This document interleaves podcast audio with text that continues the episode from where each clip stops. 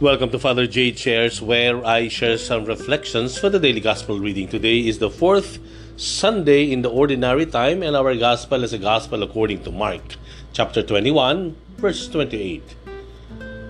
Then they came to Capernaum, and on the Sabbath, Jesus entered the synagogue and taught. The people were astonished at his teaching, for he taught them as one having authority, and not as the scribes. In their synagogue was a man with an unclean spirit. He cried out, What have you to do with us, Jesus of Nazareth? Have you come to destroy us? I know who you are, the Holy One of God. Jesus rebuked him and said, Quiet, come out of him. The unclean spirit convulsed him, and with a loud cry came out of him. All were amazed and asked one another, What is this? A new teaching with authority. He commands even the unclean spirits and they obey him. His fame spread everywhere throughout the whole region of Galilee. May naalala ka na uh, naging uh, palaging payo sa iyo ng iyong mga magulang when you were growing up.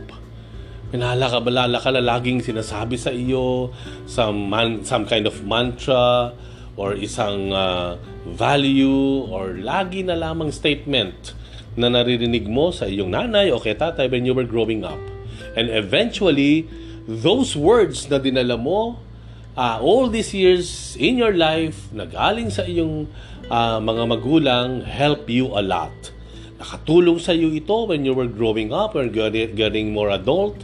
Nakakatulong sa iyo yan when you were studying and pursuing a profession maybe. At nakakatulong sa iyo even now that you have your own family. Ganda, di po ba? Na mayroong mga salita na naging napaka makapangyarihan sa atin na nakatulong ng maganda sa atin. Kung titingnan natin yung Ebanghelyo, we see the words of Jesus so powerful. So powerful. Kaya nga yung mga tao talagang nagulat at namangha sa Kanya dahil nakita nila kung gaano at narinig nila kung gaano ka makapangyarihan ang salita ng Panginoon. Oh? When uh, he was healing um, the man and uh, when he was you know trying to to uh, uh, exorcise the man with an unclean spirit talagang yung boses niya umalingaw-ngaw so powerful kahit yung yung evil spirit no natakot sa kanya What have you to do with us? Have you come to destroy us? Alam niya kung gaano ka-powerful, kung sino ang nandun sa kanyang harapan. Okay? And because of that, talagang nagkaroon ng kalayaan ang lalaking inaalihan ng masamang espiritu. Only by the words of Jesus. Ganun na lamang. Maybe we can say na kaya powerful ang ating boses, ang ating salita because you know, we were all created uh, in the image and likeness of, uh, likeness of God. Kung gaano makapangyarihan ang salita ng Diyos, ganoon din makapangyarihan ang salita ng tao. No? Yung salita natin na binibigay natin, binibigas natin, sinasabi sa, sa ibang tao, can make or break people. No, pwedeng makatulong at makasira, makabuo ng pangarap at makasira ng pangarap. Yung mga salitang binabata, binibitawan natin sa ating kapwa, pwedeng ito ay magpagaling at magpalakas, pero ito rin ay pwedeng sumugat at magpahina sa tao. Kaya nitong bumuhay, pero kaya nitong pumatay. That's how powerful our words are. But the second point na gusto natin tingnan sa Ebanghelyo is not just the power of the word, but the power of silence. No? May mga, if you look at the gospel, Jesus, no, na nag, nag, nag uh, pinapahirapan ng masamang espiritu yung lalaki, no, na inaalihan niya, ang sabi ng Panginoon, quiet, come out of him. No, the power of silence. Pinapakita ng Panginoon that in silence, we are able to hear ourselves. Na, sa pag tayo nananahimik, naririnig natin yung daing ng katawan natin, daing ng kalooban natin, when we set aside all those that we are so preoccupied with in the in the world, ma makikita at mararamdaman natin yung ating mga sarili. It's a time for us to listen to our to the cries of ourselves. No?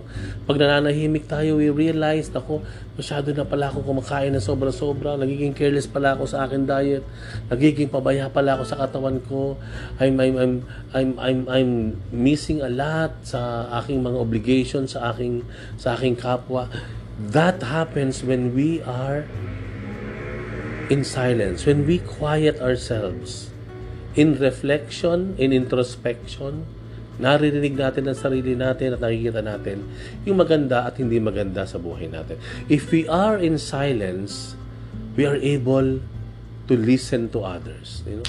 Ang hirap, yan ang dalawang bagay na hindi kayang gawin ng tao. Yung sabay makinig at magsalita. Kung ikay nagsasalita, may mapakinggan ka man sa, sa iyong kapwa na nagsasalita din, maaaring meron pero not entirely. No?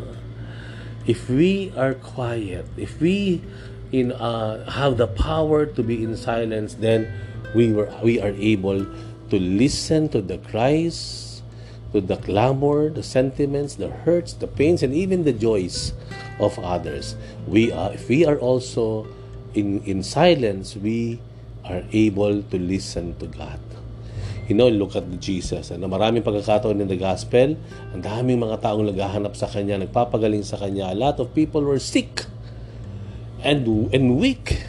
And they were clamoring for Jesus. But ano gagawin ng Panginoon? If it's time for Him to, to keep quiet and to commune with the Father, gagawin niya iyon. Kahit gaano pa karami ang tao. Nothing can could replace that moment of silence of Jesus with the Father kahit pa ang dami ng pangangailangan, nangangailangan sa Kanya.